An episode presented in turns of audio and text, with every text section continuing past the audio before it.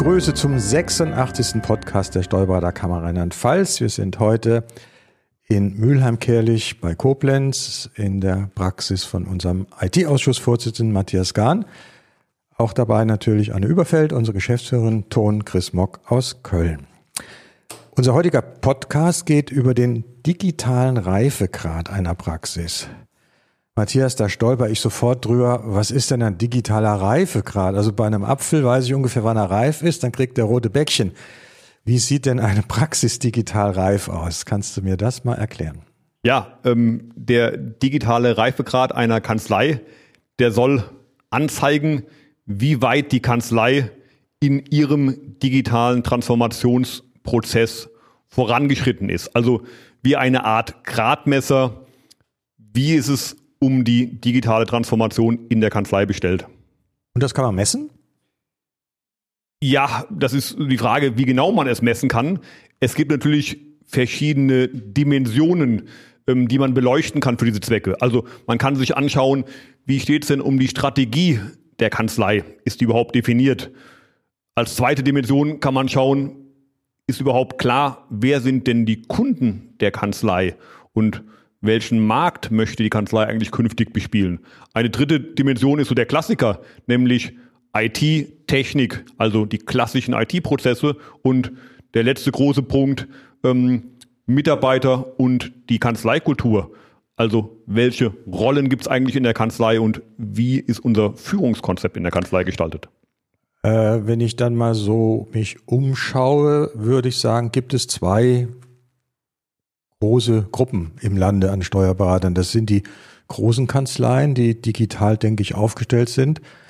Äh, ich glaube kaum, dass eine große Steuerkanzlei, die vielleicht auch Wirtschaftsprüfung macht, dass die nicht digital aufgestellt sind. Aber wir wissen, dass wir in Rheinland-Pfalz überwiegend, also mehr als 50 Prozent, Anne. Ja, absolut. Also Rheinland-Pfalz hat die Kanzlei mit den meisten Einzelkämpfern. Also ist das Land mit den meisten, meisten Einzelkämpfern. Ja, so und das ist natürlich äh, ein Bereich, wo ich das Problem der Digitalisierung sehe. Und äh, das, was du jetzt sagst, Reifegrad, wie kann das jetzt zum Beispiel eine Einzelkanzlei mit drei, vier, fünf Mitarbeitern angehen? Was, was muss der konkret tun, um zu sagen, wie reif bin ich? Also ich würde etwas widersprechen ähm, bei der Aussage, es ist für die großen Kanzleien einfacher und die sind dort auch immer schon gut aufgestellt. Nein, ich glaube nicht, dass es einfach nein, nein. ist. Ich habe nur gesagt, äh, ich glaube, dass die wesentlich besser aufgestellt sind und es wird keine größeren Kanzleien geben, die nicht digital aufgestellt sind. Das ist eine Behauptung von mir. Aber also ich glaube, beim Einsatz von Technik haben die sicherlich Vorteile aufgrund ihrer Größe. Die haben andere Ressourcen. Bei der Umsetzung in der Kanzlei haben, glaube ich, kleine Kanzleien einen großen Vorteil. Es ist viel einfacher, die Mitarbeiterinnen und Mitarbeiter mit ins Boot zu nehmen. Wenn ich vier Mitarbeiter habe, dann gehe ich einmal über den Flur, spreche mit allen und die sind motiviert. Habe ich 50 Köpfe in der Kanzlei, dann ist es viel, viel schwieriger, dort überall, man würde sagen, neudeutsch, dasselbe Mindset ähm, zu generieren. Also ähm, ich glaube, da haben kleine Kanzleien Vor- und Nachteile. Aber um auf deine Frage zurückzukommen, wie können das kleine Kanzleien angehen? Ähm, da sollte man das möglichst vereinfacht runterbrechen. Also beginnen mit der Frage des Kanzleiinhabers oder der Kanzleiinhaberin, wenn es eine Einzelkanzlei ist, dass die sich bei einem Glas Rotwein hinsetzt und sagt, naja, wie stelle ich mir eigentlich meine Kanzlei in den nächsten Jahren vor? Wie ist meine persönliche Wunschkanzlei? Wo möchte ich eigentlich hin? Was ist meine Strategie dafür? Und das mal so kurz festhält. Und ähm, dabei auch vielleicht gleichzeitig überlegt, welche Mandanten will ich denn künftig betreuen? Nehme ich jedes Mandat an, was draußen anklopft? Oder betreue ich vielleicht nur noch Einkommensteuermandate? Oder die gerade nicht? Spezialisiere ich mich auf gewisse Branchen? Ähm, also da kann man, glaube ich, relativ einfach für sich selber definieren, was man eigentlich machen möchte. Und äh, gleichzeitig auch überlegen, welche Mitarbeiterinnen und Mitarbeiter benötige ich dafür? Wie sehen deren Rollen eigentlich künftig aus? Wenn ich, de, wenn ich diesen Einzelkollegen sehe in der Einzelkanzlei, weiß ich, der hat Arbeit bis über die Ohren. Und äh, für den ist es, glaube ich, sehr schwierig, diesen Startpunkt zu finden, überhaupt zu sagen, ich fange heute damit an. Ähm, stellt sich auch die Frage, klar, er muss irgendwo diesen Startpunkt finden und mit dem ersten Schritt beginnen. Reise beginnt immer mit dem ersten Schritt. Ähm, Macht das Sinn und gibt es sowas, dass so Kollegen sich auch Art Coach holen oder jemand, der ihn da begleitet und betreut, damit da auch ein, ein Leitfaden da ist und das ein bisschen Druck aufbaut? Also wir kennen das ja aus unserer eigenen Erfahrung. Immer dann, wenn wir externe Beratung haben und man in dem Kalender sieht, der nächste gemeinsame Termin ist nächste Woche, dann überlegt man schweißgebadet, was waren meine Aufgaben für den nächsten gemeinsamen Termin und die werden auch schnell erledigt. Wenn man diesen externen Druck nicht hat, dann ist, glaube ich, die Gefahr viel größer, dass man das immer weiter vor sich hinschiebt. Es gibt immer genug andere Dinge zu tun, die eine höhere Priorität haben und man dann leider die Kanzleientwicklung durchleifen lässt und das Ganze dann zum Henne-Ei-Problem wird. Also ähm, ja, habe ich jetzt die Probleme, weil ich mich nicht entwickle oder entwickle ich mich nicht, weil ich zu viele andere Themen habe, dann ist es immer so die Frage. Und was sagst du dem, der dann sagt, na, ein Coach, der kostet ja viel Geld, das ist ja richtig teuer ich, also mit einer gewissen Selbstdisziplin braucht man, glaube ich, keinen Coach. Dann reicht auch mal der Austausch mit Kollegen. Wie macht ihr das eigentlich? Ähm, und man macht sich so seine Gedanken. Ich glaube, da kann man mit relativ wenig Aufwand schon relativ große erste Erfolge erzielen. Die Frage ist, wie weit möchte man dann gehen? Ähm, was sind die eigenen digitalen Ziele? Je höher die gesteckt sind, desto Wichtiger könnte ab und an mal wirklich ein externer Berater sein, der nochmal neue Impulse gibt.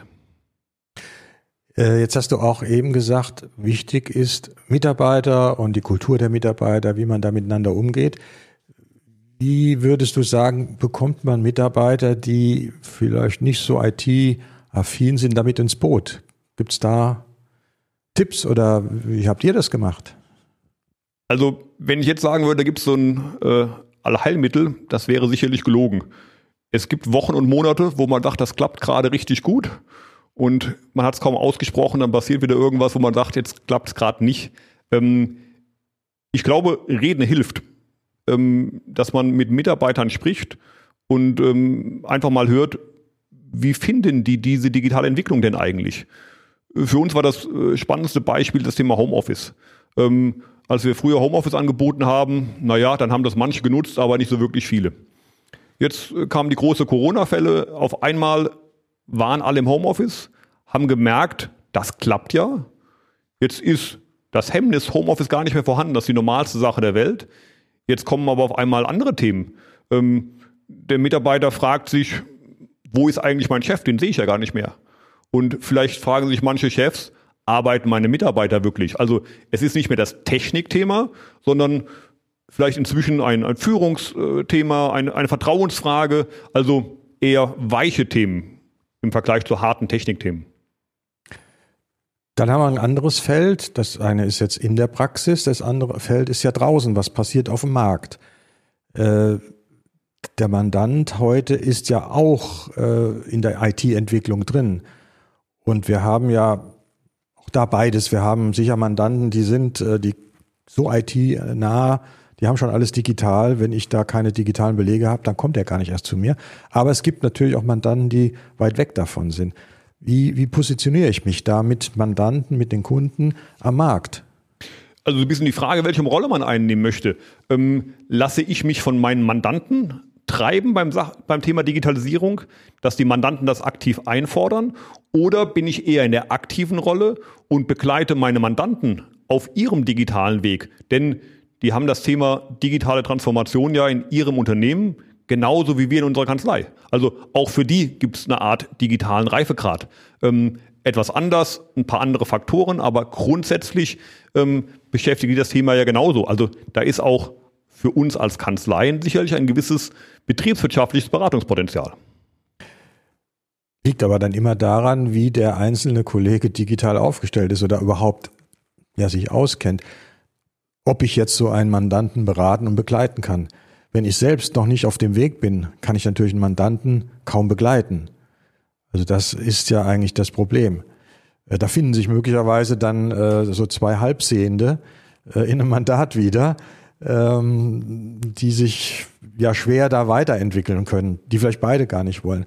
Aber könnte ja auch ein Markt sein für Kollegen, die sagen, ich komme da ganz gut klar. Ich habe einen Mandantenkreis, der ist mit mir gewachsen, der ist genauso wenig digital wie ich und will nicht. Auch von der Altersstruktur her vielleicht. In so einer Kanzlei altern ja auch die Mandanten mit dem Berater. Ähm, und da sehe ich natürlich ein Problem. Und jetzt sind wir wieder dabei, wenn ich neue Mandanten gewinnen will, am Markt sein will, junge Leute, die kommen in so eine Kanzlei nicht mehr rein. Und ich glaube, das ist, das ist ein Problem, dass ich äh, Mandate nicht mehr bekomme. Ich glaube, du kannst da Beispiele äh, sagen. Also ich glaube, es gibt sogar für beide Formen eine Zielgruppe. Das ist überhaupt nicht ketzerisch äh, gemeint, wenn ich sage, auch die Kanzlei, die äh, sagt, ich gehe diesen analogen Weg weiter, die wird noch Mandate gewinnen, nämlich genau die, wo andere sehr moderne Kollegen vielleicht sagen, also wenn der Mandant mit Papierordnern kommt, dann möchte ich ihn nicht mehr betreuen.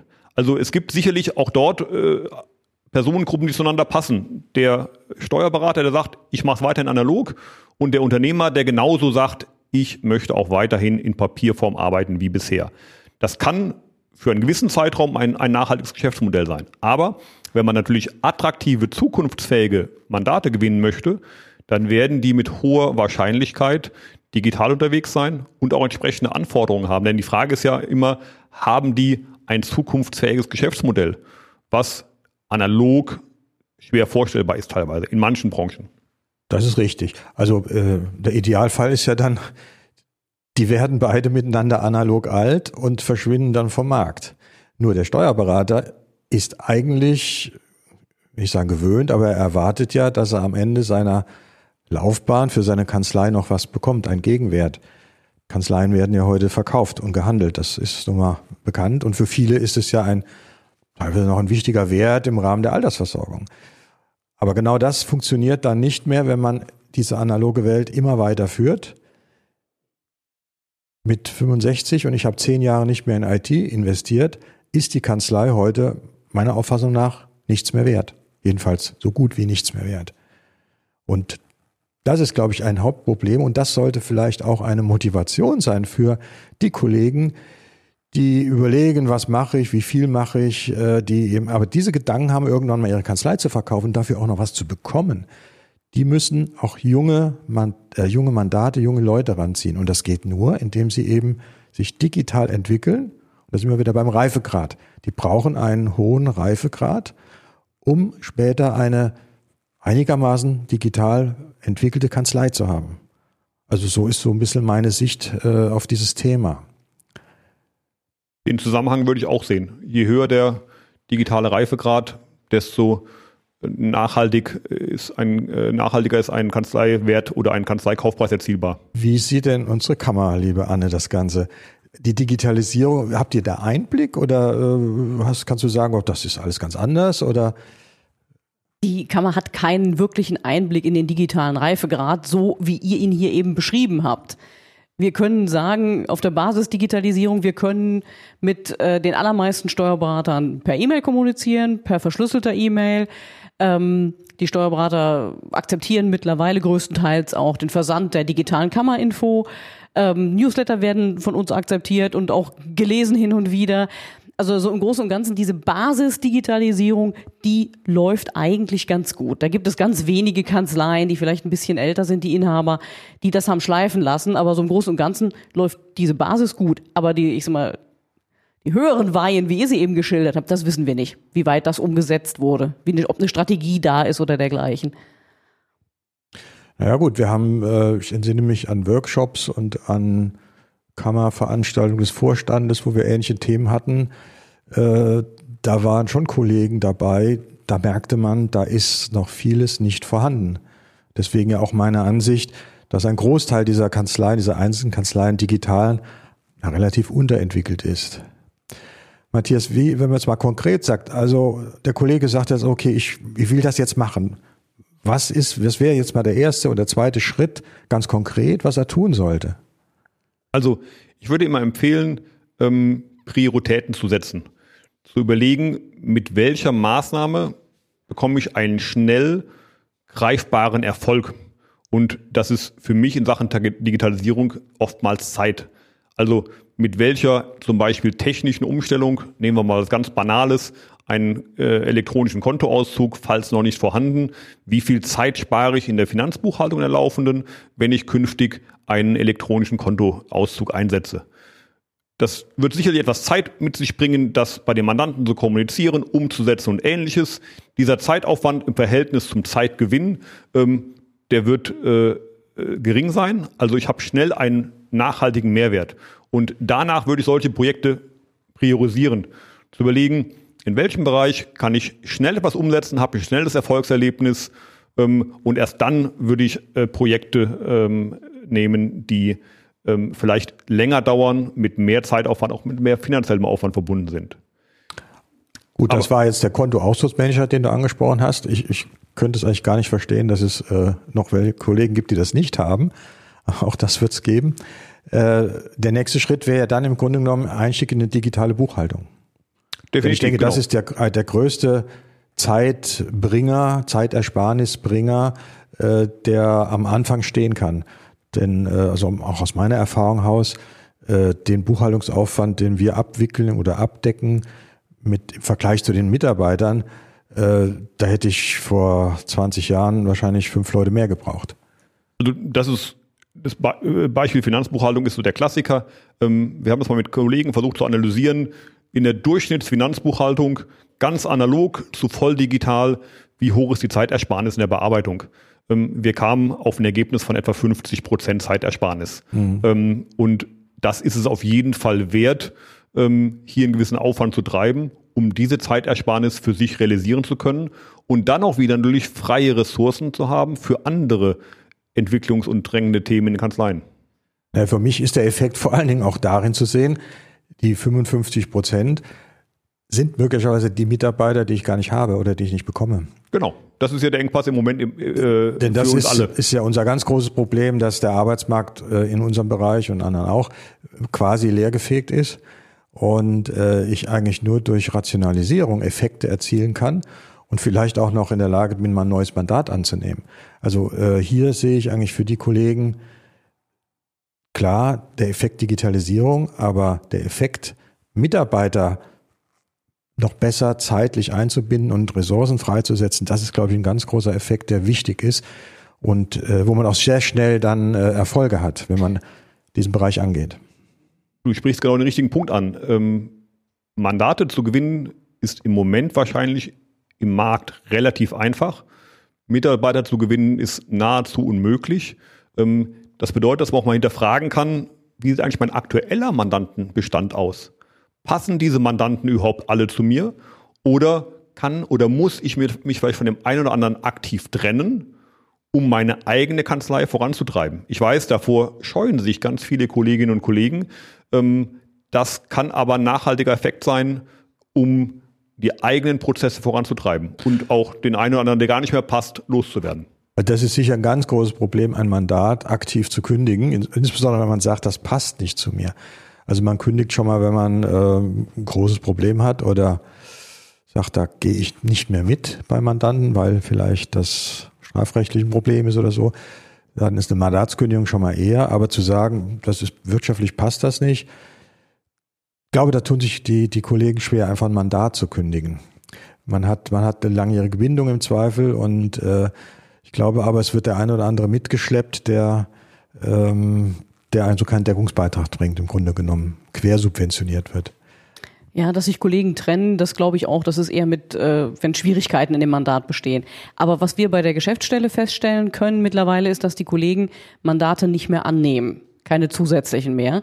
Das läuft bei uns in der Form auf, dass tatsächlich, ähm, was ich vor, ich sag mal, anderthalb, zwei Jahren noch nicht erlebt habe, äh, potenzielle Mandanten händeringend nach einem Steuerberater fragen und sagen, wir sollen ihm doch einen empfehlen und wir möchten ihn doch bitte vermitteln. Und das war nicht nur Hysterie bei Überbrückungshilfen, sondern das ist tatsächlich jetzt mit normalen Steuererklärungen, Jahresabschlüssen etc., dass ähm, sich potenzielle Mandanten an die Kammer wenden und sagen, ich finde keinen Steuerberater. Das ist eigentlich eine ganz brenzlige Entwicklung. Ja, das ist, das äh, ist der Entwicklung geschuldet, dass die Mitarbeiter, die Kanzleien sind ausgelastet. Jetzt kommt noch diese ganze Corona-Geschichte dazu, die uns ja zusätzlich Arbeit beschert und ein normales Mandat jetzt anzunehmen, gerade auch mit einem gewissen Einarbeitungsumfang, das überlegt man sich dann.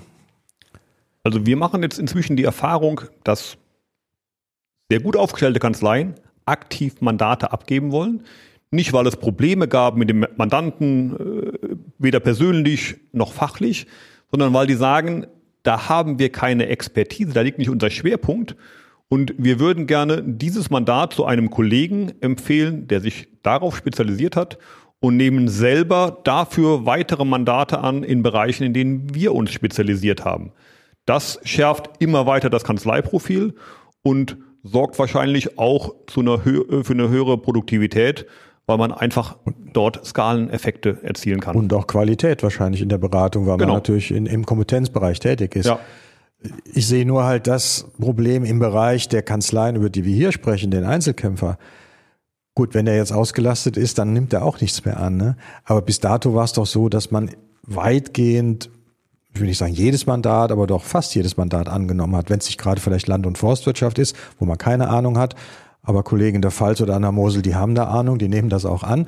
Das ist bei uns hier in der Stadt vielleicht nicht so gang und gäbe. Aber ansonsten in den Branchen gibt kaum eine Branche, wo ich gesagt hätte, früher, den nehme ich nicht, ob der jetzt Arzt ist oder Handwerker oder Dachdecker oder was auch immer. Äh, da sind wir im Grunde genommen unheimlich breit aufgestellt, was die Branchen angeht. Und äh, ich glaube, so geht es vielen kleineren Kanzleien, dass die ziemlich querbeet aufgestellt sind. Und diese Spezialisierung, die du da ansprichst, erfordert halt auch eine Spezialisierung der Mitarbeiter, denn ich muss ja dann die Mitarbeiter haben, die das machen. Und äh, das finde ich in kleinen Kanzleien häufig eben nicht. Ich finde es zugegebenermaßen viel einfacher, wenn ein und derselbe Mitarbeiter 15 Branchen bedienen muss, bearbeiten muss, ist es für ihn viel schwieriger, Know-how aufzubauen. Wenn er das nur für drei Branchen machen muss, ist es viel, viel einfacher, gerade wenn ich wenige Mitarbeiter habe. Ich glaube, man braucht so ein bisschen Mut zur Spezialisierung. Wenn man sich aber traut, wird man mit viel Erfolg belohnt. Und wir haben sicherlich als positiven Aspekt der Digitalisierung jetzt auch die Möglichkeit, nicht nur lokal wahrgenommen zu werden, sondern über soziale äh, Kanäle, soziale Netzwerke eben auch über den lokalen Raum hinaus von Unternehmerinnen und Unternehmern ähm, und damit auch ein Potenzial, diese Mandate gewinnen zu können. Ich spreche jetzt mal so bewusst ein bisschen dagegen. Ähm, die kleine Einzelkanzlei ist, glaube ich, so Social Media nicht aufgestellt in der Regel. Äh, da hat er keine Zeit. Und der wird auch sagen, wenn ich ähm, meinem Mitarbeiter, der jetzt 15 Branchen abdeckt, plötzlich nur noch drei gebe, dann habe ich aber nicht genug Mandate. Und wie soll ich den Übergang machen und mich auf drei spezialisieren? Ich brauche aber mehr, ich brauche ja mehr Umsatz letztlich. Aus drei Branchen kann ich das gar nicht äh, machen. Also, also das ist so, wo ich das Problem sehe für so jemanden. Das ist ja sicherlich ein weicher Übergang dass ich mal meine Mandate priorisiere und sage, welches passt denn am wenigsten zu mir? Und dann, wenn ich ein passendes gewinne, kann ich mich von dem am wenigsten passenden trennen. Und dann ist das so ein schleichender Prozess, wo ich vielleicht immer mehr Profil für meine Kanzlei gewinnen kann. Das setzt aber eines voraus, ich brauche da im Grunde genommen eine, eine Strategie, die ich mir mal auch aufschreibe im Grunde genommen. Denn äh, das kann kein Zufallsprozess sein. Da sind wir eigentlich wieder am Anfang äh, des digitalen Reifegrades. Äh, ich brauche immer erst eine Strategie, wie komme ich wohin und wo will ich überhaupt hin. Und äh, das ist das, was sicherlich am Anfang steht. Äh, Strategie, wie, wie will ich mich aufstellen, wie komme ich dahin? Ja, haben wir das Thema mal so ein bisschen abgehandelt oder habt ihr noch eine oder andere Anmerkung. Aus der Kammer noch etwas zum digitalen Reifegrad. Es wäre schön, wenn alle digitaler wären, ich weiß. Dann habt ihr es einfacher. Es wäre auch schön, wenn wir selber digitaler werden, aber wir arbeiten ja dran. Gibt ja das OZG und ähm, das wird die Kammer zwingen, noch digitaler zu werden. Mir persönlich macht das Spaß, weil wir eben effizienter agieren können. Aber ähm, ganz einfach ist es auch nicht. Ja gut, vielleicht noch ein Ausblick, äh, digitaler werden. Äh, da kannst du vielleicht noch was dazu sagen, Matthias. Äh, die Bundeskammer wird ja jetzt auch digitaler für uns mit der Steuerberaterplattform. Das ist ja ein weiterer Schritt in die Digitalisierung mit dem besonderen Postfach und so weiter. Ist da was Neues oder was kommt da? Das gehört ja eigentlich auch in die, das Thema Strategie. Äh, was plant denn die Bundeskammer da? Das heißt, das ist ja schon in der Umsetzung, soweit ich weiß. Die Ausschreibung ist gerade beendet und ähm, das Projekt ist vergeben worden. Ähm, umgesetzt, also marktreif sein wird es ähm, Anfang 2023 dann in, in voller Blüte hoffentlich. Ähm, das wird für uns als Steuerberater sicherlich nochmal ein, ein großer Fortschritt sein, um uns zukunftsfähig aufzustellen. Ähm, wir könnten vielleicht dazu mal einen separaten Podcast machen, um dieses Projekt dann etwas ja. detaillierter zu umreißen, ja. ähm, um auch den Kollegen und Kolleginnen aufzuzeigen, wo könnten da Mehrwerte für uns als Berufsstand liegen und was sind vielleicht auch für uns gerade die Herausforderungen berufspolitisch in Deutschland, aber auch in Europa.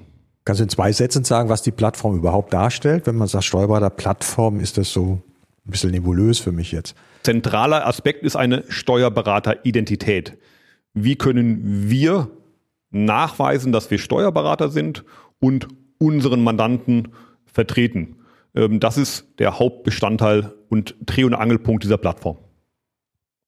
Das heißt, im Grunde genommen Fazit, das, was wir eben besprochen haben, die äh, Strategie, das Digitale geht weiter auf Seiten der Bundeskammer und die Kanzleien sind eigentlich gefordert, diesen Weg zu gehen, damit sie das, was da kommt, auch nutzen können und zum Vorteil nutzen können.